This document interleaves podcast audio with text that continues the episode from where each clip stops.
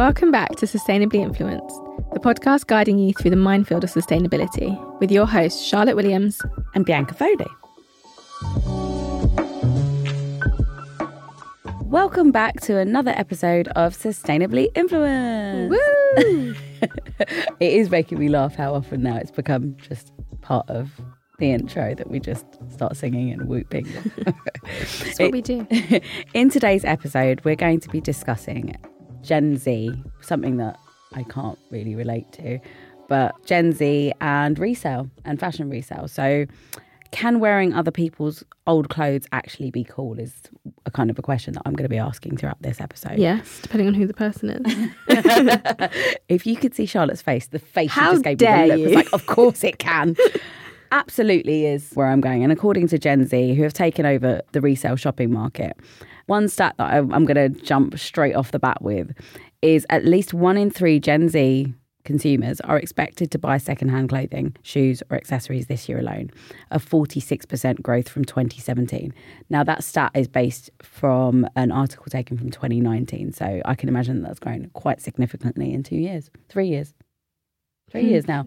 I had to think. I was like, again, away. I don't know what's wrong with me. I keep forgetting what year it is. This happened before.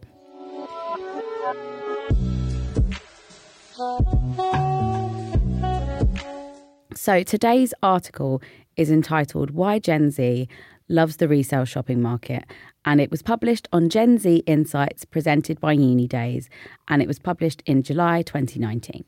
So, can wearing other people's old clothes actually be cool? You said yes straight off the bat. Yeah. So I think the answer is yes. And as soon as she said that, so I follow this girl on TikTok, and annoyingly, I cannot remember her name. And I will find her. I find TikTok quite difficult to find people that Yeah. you because I follow quite a lot of people now. But she's this American girl.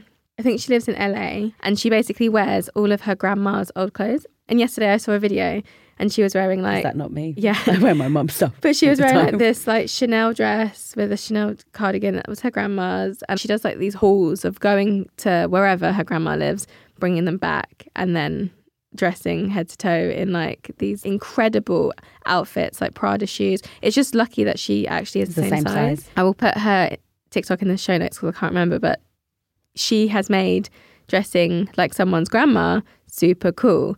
My grandma doesn't have anything for me to dress like that, unfortunately. But See, I'm lucky because I've always, always worn my mum's stuff. Even since I was a teenager, I've Mm. always liked my mum's style. And my mum is a grandma as well, and she's grandma age. So I can say dressing like my non grandma, grandma mum is, is cool. But she's got a great wardrobe of she stuff. does. For those of you who don't know, because I was still a little bit unsure about this up until recently, do you know who Gen Z is, what they are, like what the definition is, I'd say? Yeah. So we have different terms, different names for different age groups. So Gen Z are oh, oh, they're they're really young now. It's from today. They'd be like nine to twenty four.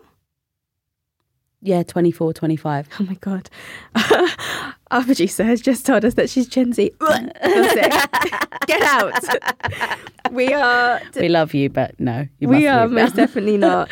My sister's 25 and she's on the cusp of Gen Z millennial, but she is more towards millennial in her mindset than Gen Z. So it's anybody that's been born in the past two decades or after the year 1997 is a Gen Z. So if you're born after 1997, that's you.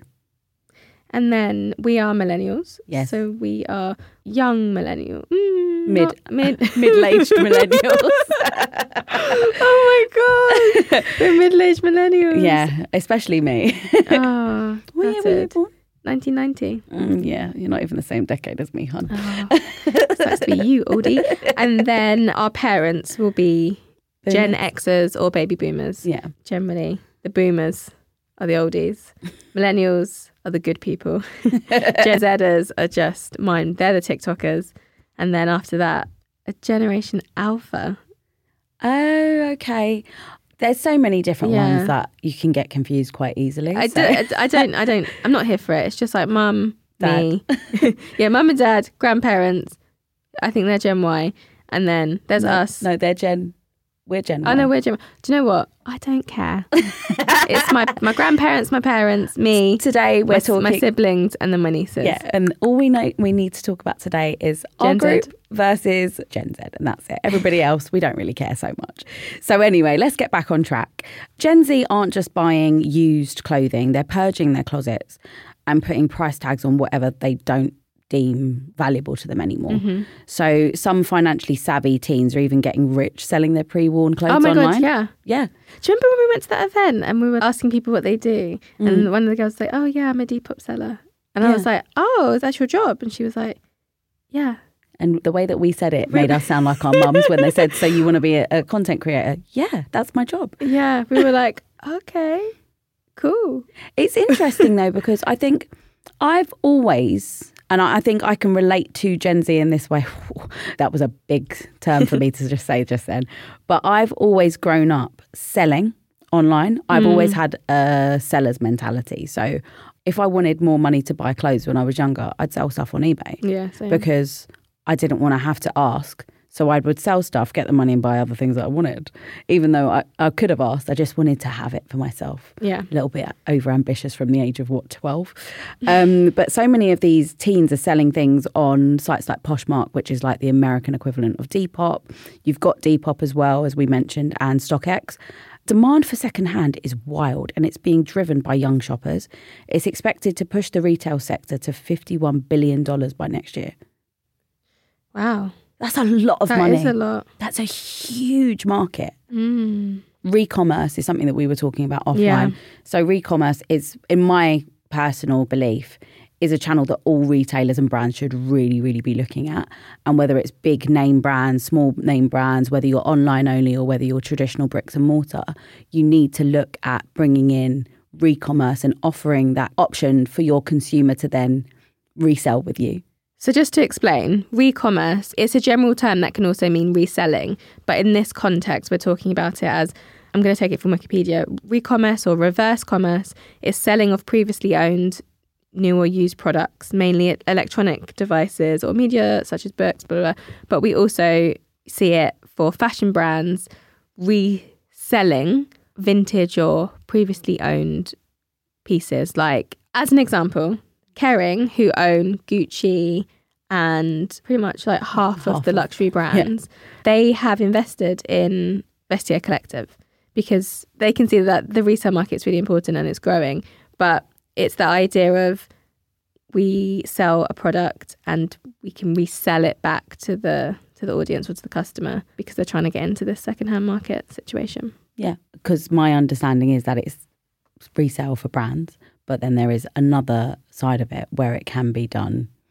But to me, it's just resale Yeah, I think done done on a like a more peer to peer level. And to me, if I was looking at that, I would say there's resale and re-commerce. yeah, Yeah, And I think we'll see that soon, where it will be like resale, re-commerce, because I don't think the industry has evolved yet. So the terminology, I think we'll probably be getting ahead. Mm. yeah, We're, we're ahead of what terminology will be. yeah, definitely. So let's get back into today's article. So, taken from a study that was done by Gen Z Insights, one of the stats that I found really interesting was this one. So, at least 50% of all respondents to the survey across generations prefer the resale re commerce market for a combination of reasons, indicating a concern for the planet and a preference for sustainability and circular shopping. Now, this is where it gets interesting affordability is more important to Gen Z. Mm. So, with nearly 30% preferring to shop re commerce based on price alone. Do you know what? I was talking about this yesterday. It was about something specific.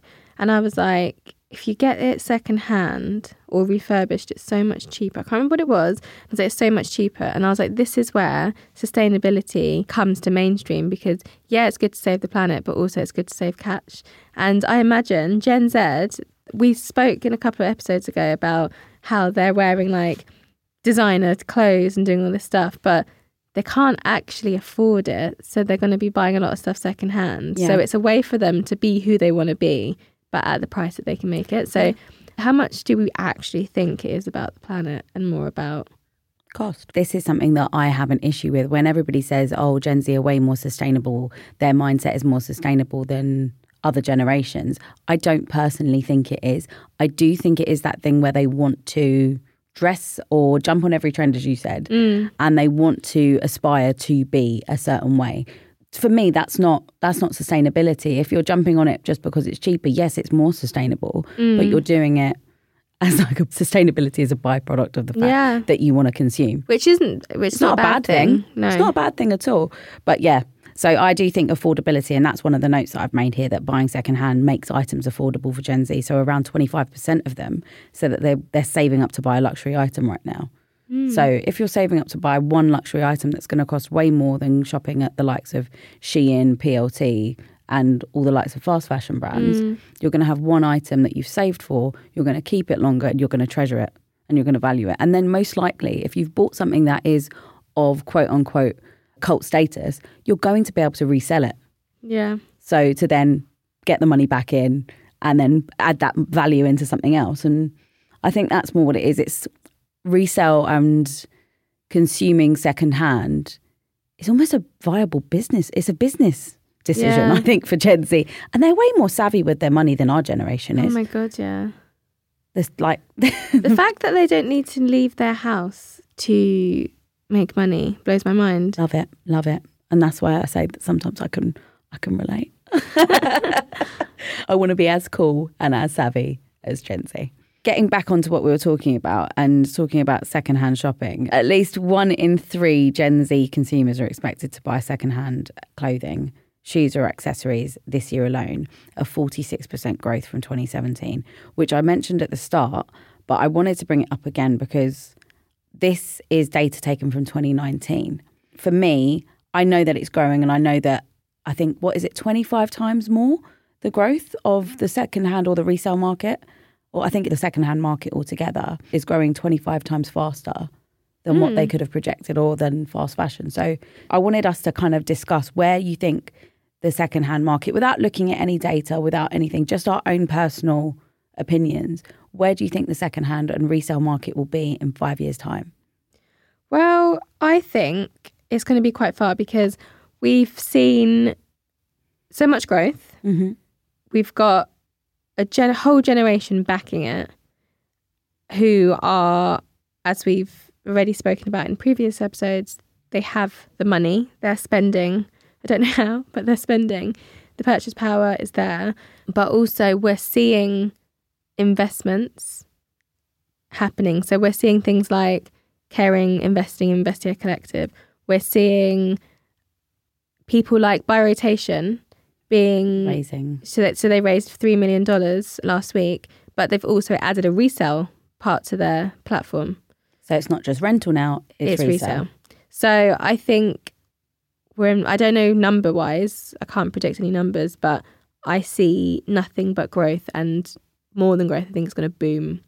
I think secondhand and also things like look at Chanel raising their prices and no one's really unless you're super super minted going to be buying like no like normal people are going to be buying a Chanel bag, but we are not seeing a decline in people Buying buying secondhand. secondhand Chanel bags. And I love how that's remarketed to be pre-loved. Yeah. as well. That's another one that gets me. I'm like, oh, it's it's got such a nice, a nice connotation there. But one stat that I did want to mention off the back of what you've just said, because it falls in line exactly with what all the studies are saying. So the thirty billion dollar secondhand market is expected to grow eighteen percent annually through the next two years. That's wild.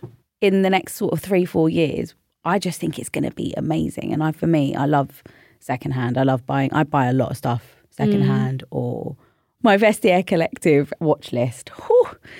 The notifications that pop up on a daily basis Really? is wild. Yeah, I've got so many pieces that I'm watching. And I was like, I'm looking at a pair of shoes for your wedding as well. Ooh. Yeah, saw a nice piece Can you find me a pair of shoes? Because I still don't have any. you need to have little feet like me. I can find most things in my size because Ah. I've got children's size feet. So I've got loads of things on there. And from I just think to myself, if I'm a consumer, I always put myself into anything that we're talking about because I have to think about it from my own point of view. Mm. If me as a consumer, I've been shopping secondhand since I was about 16, 17. Yeah. I do buy a lot of things new, or I did buy a lot of things new. I barely shop now. But my first point of call now is to look secondhand first. Mm. And I think that that is something that is happening across the board. So many more people are looking to consume pre loved, secondhand, rental, and before looking to buy something new. And I think it is coming from a need of, from a place, sorry, of more like financial instability as Do well. you know what? I think I said this to literally to my partner yesterday. He was like, "You have so much designer stuff," and I was like, "I do, but it's all secondhand." And he was like, "Yeah, sustainability," and I was like, "To be honest, I don't like paying full price for things." Yeah. And if someone like I have three pairs of Jimmy Choos, two of them I bought recently off of eBay for a steal. The two of them together were half the price of one pair of shoes, new at Jimmy Choo, and they'd only been worn. One of them ha- hasn't ever been worn, and the other pair probably been worn once or twice. I could see there was just a bit of hmm. scuffing on the sole, but the heel was perfect. And this is a bit of a long way of me saying I am cheap and also can't afford to buy lots of things I want, but I like really nice things. So Yeah. I will. I am very much in that Gen Z bracket of buying secondhand designer because I want it. I want to be wearing it, but I don't have the money to actually buy it. I've got a really, really good way of describing that. Mm, Champagne lifestyle lemonade budget. Yeah. That is me straight through and through. That's how I I know that I'm cheap and I like to buy nice things in the same way as you do, but I don't want to pay full price for them. So secondhand is how I've always managed to consume. San Pellegrino girls. New podcast name. So now we're going to be speaking with Connor Hill. Connor is the founder of Inspire Circular. He spent over 10 years developing and delivering circular strategies at Adidas, John Lewis and M&S. Today he advises and inspires brands and individuals on how they can start and accelerate their journeys towards circularity. Connor is currently the program lead at the University of Cambridge for the Circular and Sustainability Strategies Executive Leadership course. This year, Connor will launch a new Inspire Circular six week online course in partnership with the brands and startups to make circularity a reality.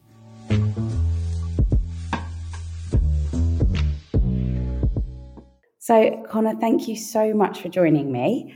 Could you tell us a little bit about what it is that you actually do? Because you do a lot. Thanks for inviting me here today. So, my expert area is all around the circular economy. And I've probably spent around 10 plus years in this space working with different uh, retailers, so Marks and Spencer's, then moved to Adidas in the sportswear space, and then a bit of time with John Lewis. And then over the last year and a half, two years or so, um, I've really been helping individuals and businesses start their circular journey. Now, a lot of people are like, where's the start? Do we start with design, resale, recycling? There's so many areas you can start. So I just really make it digestible for brands to work out where's that sweet spot for them to start. And then we start to work through the other areas bit by bit. So that's sort of one area, our consulting advising. And then our other area is much more around Inspire. So the other part of our business is called Inspire Circular. So we'll release a course in the next couple months. And that's all about there's no need for all of us sustainability experts to have this knowledge in our heads. We know the clock is ticking. So we need to get that knowledge out there as much as possible. So I really want to create a course so I can do that. And then I also work with Cambridge University um, as one of their program leaders for the circular economy and sustainability strategies executive courses. So the reason why I wanted to get you on the podcast, we met at a panel talk that we were both on. We were both on the panel for Circular, which is a circular beauty company and zero waste, I should say as well. But the reason why I wanted to get you on here is because I remember when we were on the panel, you were talking about a lot of things, and I sat there completely aghast with my mouth, like my mouth wide open, just like, he's so knowledgeable. He'd be such a great guest. Because I think you can, you do make things easy. You make things very understandable for people. And it is quite a difficult topic to speak about. So that's why I thought, and especially because you're teaching this course, you understand consumers in a very different way. So I thought you'd be a great guest to have on the podcast so we can talk all about the wonderful Gen Z consumer, nothing that I know about because they're much younger than I am. So what would I'm, you say? I'm, in- I'm in the same camp, so we'll try and uh, we'll be, we're non-natives, but we'll try and talk about them and Yeah, exactly. as we can. So what would you actually say, not from hmm. a millennial point of view, just generally speaking, what would you say are the biggest influences on the Gen Z consumer? Oh, it's massively social media. There's nothing that comes close. I mean, half of the big fast fashion brands don't have one single store. And most of that traffic that goes to their website is coming through influencers and social media. So that is just something that is incredibly disruptive, incredibly influential, um, and it's a huge, huge engine that feeds a big, big beast of certain parts of fast fashion. I don't necessarily blame the consumer because the marketing is done in a very, very good way. It's very slick. It makes you look and feel incredible. All of these things, classic consumer marketing elements, are just every single minute of every single day. There's a new product, a new look, uh, shot in a beautiful way in this beautiful location. Um, and of course, like people aspire to have that, what they think is a lifestyle and image and they want to look that certain way. So I really don't blame the consumer at all. But that change is definitely down to social media and how long all of us spend on it every single day. Um, no wonder we're, I'm not going to quite say brainwashed, but no wonder we're so heavily influenced around this difference of, you know, we consume food, but today we also consume fashion, which is just like ridiculous. But that's because the marketing machine is working at the level it is, at that consistency and also the cost of fashion and other elements are so cheap now and so affordable and so accessible it means we can consume fashion as if it is food which is really really scary which we can go into loads of details around the emotional attachment is it there or is it not how do we value these things from the past to today social media is the big engine what you said there has really just resonated with me the fact that we can consume fashion in the same way that we consume food is mind blowing it really is when you think about exactly what that means. We're in quite a grave situation, really, when you think about it. It's bizarre to think that we now consume in that kind of way. Do you think there's any similarities between our group, so the millennial shoppers, and Gen Z when it comes to making those sustainable choices and swaps? So I think one thing I'd say is it, it's sustainability traits, trends, values, and things. They don't really have like an age, a race, religion, a geography. So it's re- I really struggle with that question because my granny is probably the most sustainable, most circular, most regenerative person I know. But then you can also have the most, you know, Greta Thunberg or the 10 year old or someone who's in nursery who's super sustainable. So I kind of struggle with that question a little bit because it's really hard for me to say all Gen Zs are fast fashion addicts. That's completely not true. So it's difficult to put percentages to things, but I would say that Gen Z are probably leading in terms of sustainability for many things. And you can look at that from different angles. You can look at that, you know, purchasing a house is going to be potentially just not affordable for many of them, the generation rent. So they are investing in different things, whether it be their entrepreneurial businesses around sustainability. So they spend their money in a very different way than millennials. And I think that's something that we need to be aware of. They're a lot smarter with their money whether than millennials who buy fast cars and big watches or they aspire to have those. Whereas a lot of Gen Zs are actually more conscious around what they're consuming. And maybe if they have bought something, they also buy with intent that they might sell it on as well. Go into that resale market that we're sort of thinking about and starting to talk about.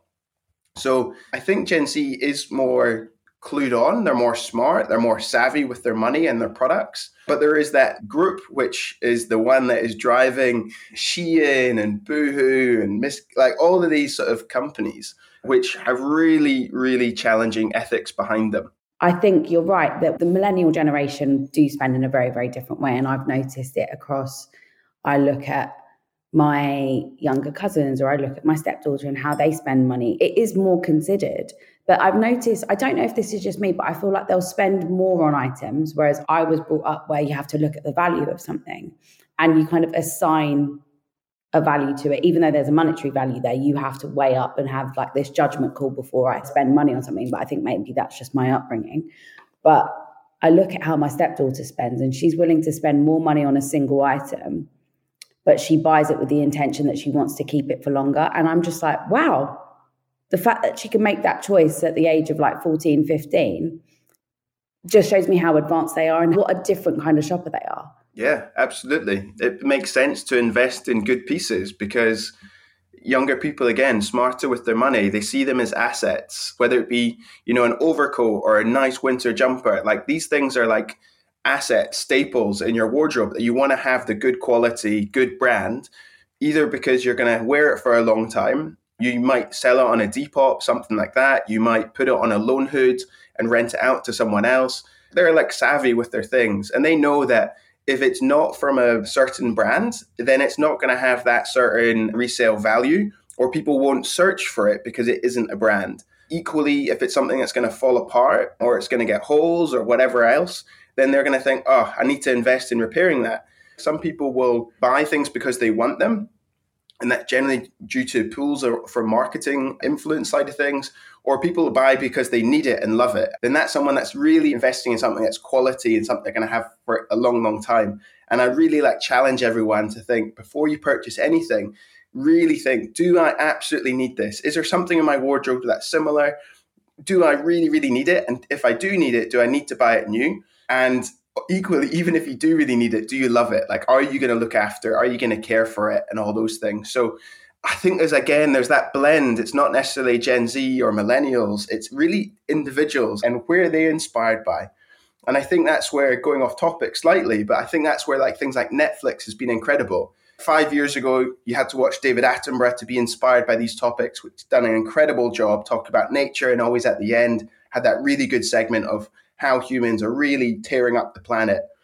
But now you can, you know, if you're a fan of Leonardo DiCaprio, Zac Efron, Billie Eilish, whoever is your idol, whoever you look up to, they've created an incredible documentary about why sustainability, why circular economy, why nature, biodiversity is important to them. And I think that's been the real big game changer for people like, okay, this is why I personally care about sustainability. This is why I'm personally going to change my habits. And it doesn't matter if you're a 15 year old or 35 year old.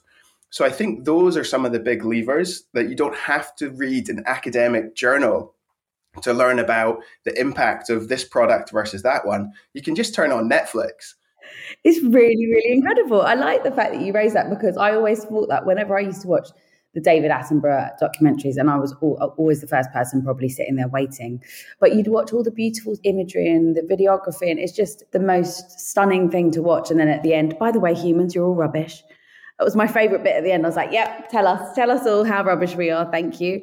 It is amazing to see that now an everyday household name, these celebrities, these idols, whoever your idol is, they do have a say on it. And these are things that they are also passionate about. We're not just told that they're celebrities and that they're clothes horses or whatever. These people also want to make a difference. So the fact that they're also being given that platform and using the fact that they're celebrity to then further that cause, I'm all for it. Moving on a little bit, but how has social media been that kind of driving force in changing consumer, I want to say behavior across different generations, not necessarily consumer groups, but more the generational change is what I'm interested in. And more specifically, how does that then apply to things like secondhand shopping and resale? So, social media is amazing for so many reasons. Social media makes things accessible. Definitely. It doesn't put things on this like pedestal or whatever else. The rougher the edges around it, the more humble, the more trusting you are of that individual, the more likely you connect to them and yeah. the more likely to be educated by them. And you know, there's that sort of behavior change part. You need to be inspired first of all, and then you get educated, you build your awareness, and then that enables the change of behavior to happen. So I think that social media is amazing for all of those things. Because if I watch a corporate video, whether it be on sustainability or anything else, I'm always going to be like, oh God, this is just there to drive sales in some way. Social media's got some really good, very non biased people who will give their very honest opinion on certain things, and you get some truth. The other side of it, so if we think about social media, you know, the majority of the people in the world now have a phone, and that means that transparency and traceability can be questioned in a way that you know it probably wasn't that not that long ago. People can take photos in factories and videos. They can take pictures of their paychecks, all of these sorts of things. So social media is going to be really, really exciting over the next couple of years as consumers have that. They're inspired, they have the awareness, they're starting to ask brands more and more questions of where did this come from? Who made it? Give me the evidence, not just a certificate.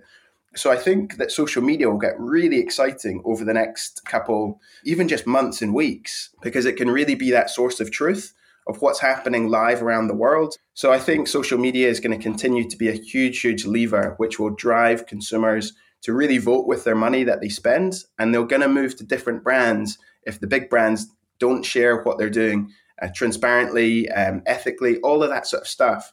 So I think social media does have a big role to play if brands really want to be authentic going forward. I totally agree. And with regards to resale, how do you think that that will social media will help lead more consumers in that sort of direction?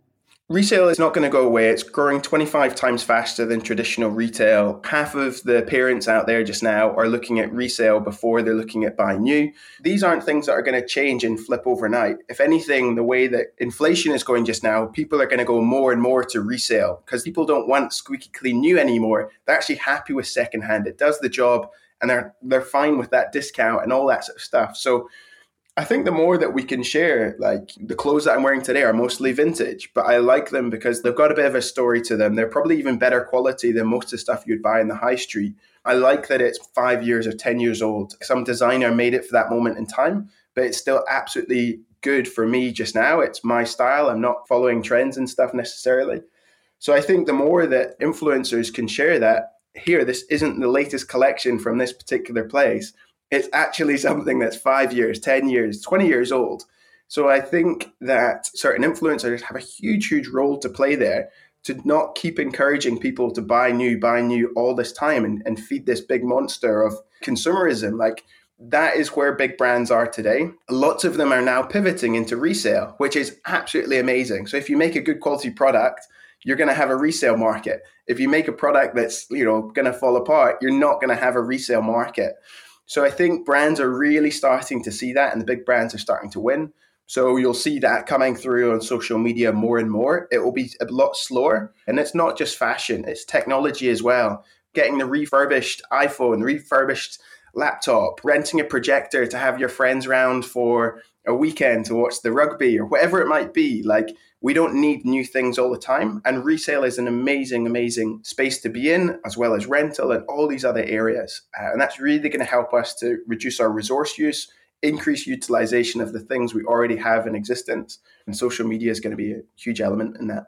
That's amazing. And I think all the points that you raised there are so profound. And I'm looking forward almost to seeing what comes next and how we change almost out of sheer necessity. I feel like that's what's going to drive a lot of change for me personally. And I think, as you said, people can't keep up with the rate of inflation. So when you look at what you're earning and what the cost of living is, you have to make some changes. And if it is in how you consume specific products, whether it be fashion, whether it be tech, it's going to be a change and there's going to be a very necessary change that will come sheerly out of financial desperation, I think, essentially. With that in mind, where do you think the next kind of generation of consumers will be and what it is that they want from brands? So I know sustainability is big right now and sustainability is important to the consumer nowadays, but what do you think going forward is going to be the driving force? I think the circular economy is going to be huge for some of the reasons we've already talked about. Like individuals, whether it be Gen Z, millennial, any age, you know, they want to buy quality products now. If it's something they're going to use frequently, if it's something they're going to use for one weekend and whatever else, they'll look at different rental models and stuff like that, or they just go for the cheap. It's going to use that for that one weekend and job done. But when they really want to invest in longer term pieces, they're going to use more frequently. They're going to look at quality products. So that means that certain brands that can really hold those values and prove that through durability by third party testing, those brands will start to win.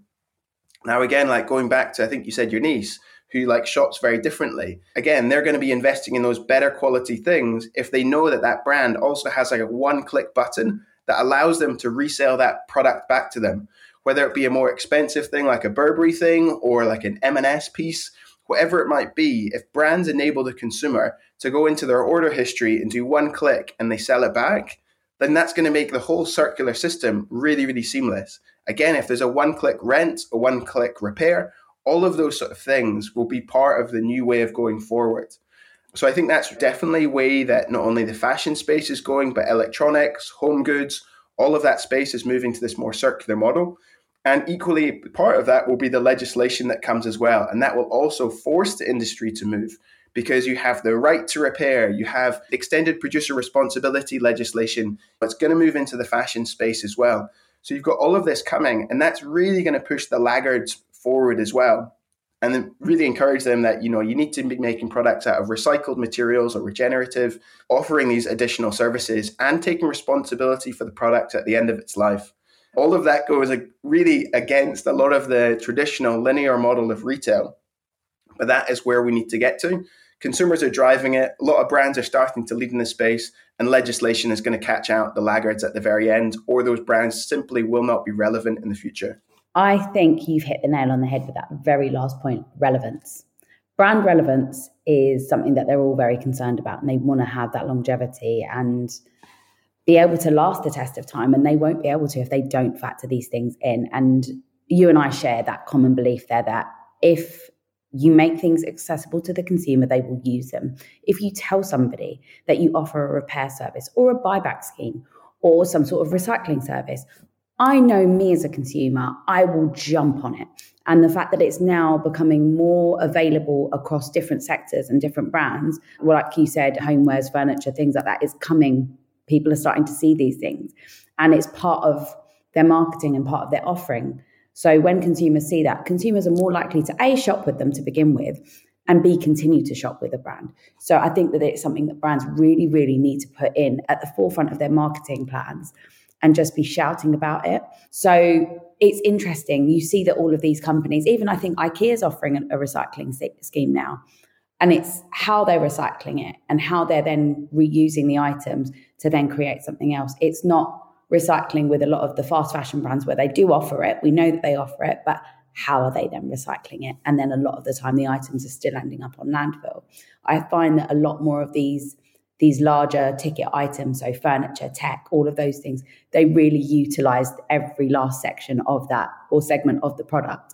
So I'd love to see those methods applied to fashion a little bit more in order to keep those brands relevant. So for me, yeah, I totally agree with you. I think make it known and your consumer will stay with you. Exactly. Like so often we walk in a shop and we never go in that shop again. Someone once said it's like a one night stand. Like you buy the product, you're like, ciao, see you again. Like the brand doesn't care if you send it to landfill or donate it or whatever else. But like that needs to become a relationship, a circular relationship, a lifetime of services that come with that product. It's like if you buy a Rolex, you know that you can get that Rolex approved service that's going to make it last 20 generations, whatever it might be. Yeah. So, like, we need to change our relationship with the products that we own. And that relationship between the brands and the consumer is going to get way more circular and um, going forward. There's so many more benefits of just like, how did it fit? Like, do you need like a new sole on your running shoe? There's so many elements like that that people aren't quite getting into yet, just around how mm-hmm. it can be redesigned, all of those elements. So relevance is going to be huge going forwards. And the more brands can share, the more people will connect to them. The quieter they are, the less people will trust them. Definitely. And on that note, thank you so much for joining me. This has been amazing. Perfect. Thank you so much for having me.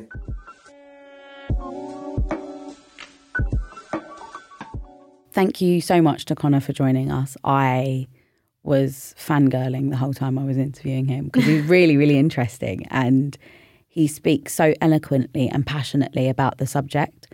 So it, for me, I was just sitting there because I've listened to him speak before and I've been on a panel with him. And the whole panel, was literally sitting here like mouth wide open because he just came out with stuff and speaks about circularity more so in a way that I think is really refreshing. It's not so stilted. It's directed at the big brands because I think so many of us have this belief with sustainable fashion or sustainability with brands that it has to be more directed at the ethical brands and at how they're working and championing mm. them. Whereas something that, and the reason why I thought about it and why I wanted him on was because it makes me think about what you've always said, where if a bigger brand is making that change, why can't we champion them? Why can't we encourage them to make more changes and to be better? So mm. I'm really mm. glad that he joined us on the podcast. So thanks. So now we have to go on to the sustainably influenced sustainability score. Ooh.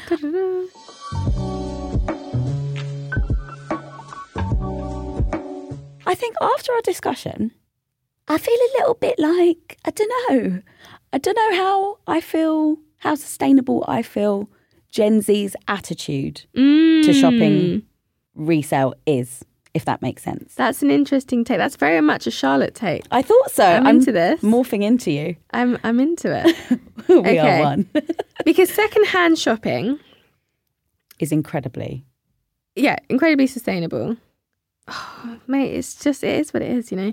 I think it's great. There's obviously there's less negatives to secondhand shopping than any other type of shopping, but negatives to do with like which we've discussed before. I think we discussed last week about sizing because there's been a real influx in which I'm really into in people taking things in and tailoring.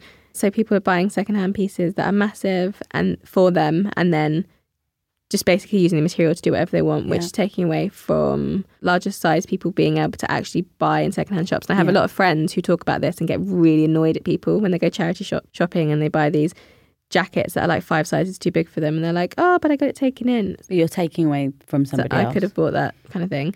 So there's that. What else? Maybe we'll leave this to, to the audience. Yeah. What do we think? What would the negatives be for secondhand? It's not the negatives on secondhand shopping, it's Gen Z. Oh, on Gen Z. Gen Z and their kind of attitude and how they consume secondhand. we have a Gen Z in the room who's suggested about trends. That Yeah. that makes sense. That makes sense that because Gen Z are more trend led and they want to jump on every trend, is sustainability out of necessity or is it? yeah, out of trend. And looking on social media, specifically TikTok, it is very trend led. Yeah. Like I have a specific girl who is like duplicated multiple times on TikTok in my mind, but that type of girl is like buying a lot of secondhand stuff every weekend. It's the same as what we would have done at we Topshop, Yeah. but secondhand. Is that helping or not helping? There's pros and cons to everything. So for me, I'm going to give their attitude and how they consume a score of five because they're still doing good. They're shopping secondhand. That's and not a score. That's middle ground. Five no, out of ten. but no, yeah, five out of ten because they're buying they're buying secondhand. They're still reselling as well. So if they're then prolonging the life cycle of a garment, for me, doing well. But the whole reason why they're doing it isn't. I feel like that's a bit of a grey area. So I don't want to be like, oh, they get a three because they're doing rubbish because they're not. Mm. They're doing good things, but I think that it's just that they're not consuming because of sustainability. I think we're putting too much onus on the sustainability side of what it is that they're doing when for me I think it is more to do with finances and being trendy little things. Trendy little buggers. That's what I was going to say. But I was like, do I want to say Don't act your age. I'm going to give him a six. Okay. Just because I don't like middle grounds because I feel like it. She just had a go at me and they went, six, it's not much better. No, but at least it's like tipped over more to the positive side. Simply because I totally agree with you. I think they don't have necessarily have all of them. This is a very generalized um, Mm-hmm. opinion that we both have here, but a lot of them don't have the planet in mind when they think about stuff. It is actually trend led. But at the same time, if that attitude is going to help change things, because I saw that stat, which I haven't actually said yet, but there was a stat that I saw Oh, yeah. from an article from Forbes essentially says that 52% of baby boomers participated in re-commerce or resale in 2019 but today so this was a this came out in 2022 today that number has jumped to an eye-opening 81% Wow. so i imagine a lot of it's come from seeing like my mum didn't know what depop was before my sister started selling on depop yeah. so a lot of it's come from parents who have seen your yeah their their kids or their nieces or their grandparents uh, grandkids or whoever buying and selling and be like what's that And I think also being at home over the pandemic, so many people realise how much tut they've really got. oh my goodness So they want to sell it and they're starting to take part. And it's, again, it's not because of necessarily sustainability or the circular economy, but they're doing it because they've realised, and I think older people do have this mindset where it's, if it's not serving me any purpose, somebody else may want it, or somebody younger mm. starting out. That was, I'm saying this exactly like this because I know my mum said this. Somebody younger than me starting out may need this, and it may come in handy. So it's the idea of helping somebody else, but it's not because of your love for people and planet. It's do you get what I mean? Like that's me just poking holes in everything today. Join us on Sunday as we protest against Gen Zers on Depop. we'll meet you at Trafalgar Square. just us two. Just like, "Meh." Um, but yeah, so that's a really, really interesting stat. Actually, I think mm. it's, and it goes back to what Connor was saying. It's not necessarily generational. No, So but I feel like Gen Z have led Yeah. the trend. they've influenced people that have been shopping for such a long time in a specific way and in one platform, I guess, Mm, to do it in a completely different way. yeah. And for me, by opening up the channels of shopping secondhand or resale or rental and all these other things, you're opening up the possibilities with shopping and with consuming, which is great, but also opening up people's minds to sustainable and ethical practices. Yeah. So I'm going to finish there on a positive where I'm not digging Gen Z. So I just want that to be noted. no, no, am I. I love you guys. I want to be you. yeah, In fact, essentially, this is it. We're just jealous. That's all. We want to be you. But yeah, thank you for joining us. And if you have any questions or anything that you want to raise with us, please feel free to message us on Instagram or TikTok because this is a really interesting conversation for me personally. yeah. So I would love to get into it with someone on DMs over this. But in a very In a positive, positive and friendly way. way. Please Yeah. don't fire us. yeah, just, just I really want to chat to someone. So please feel free to message us. So we will see you next week. Woo, bye.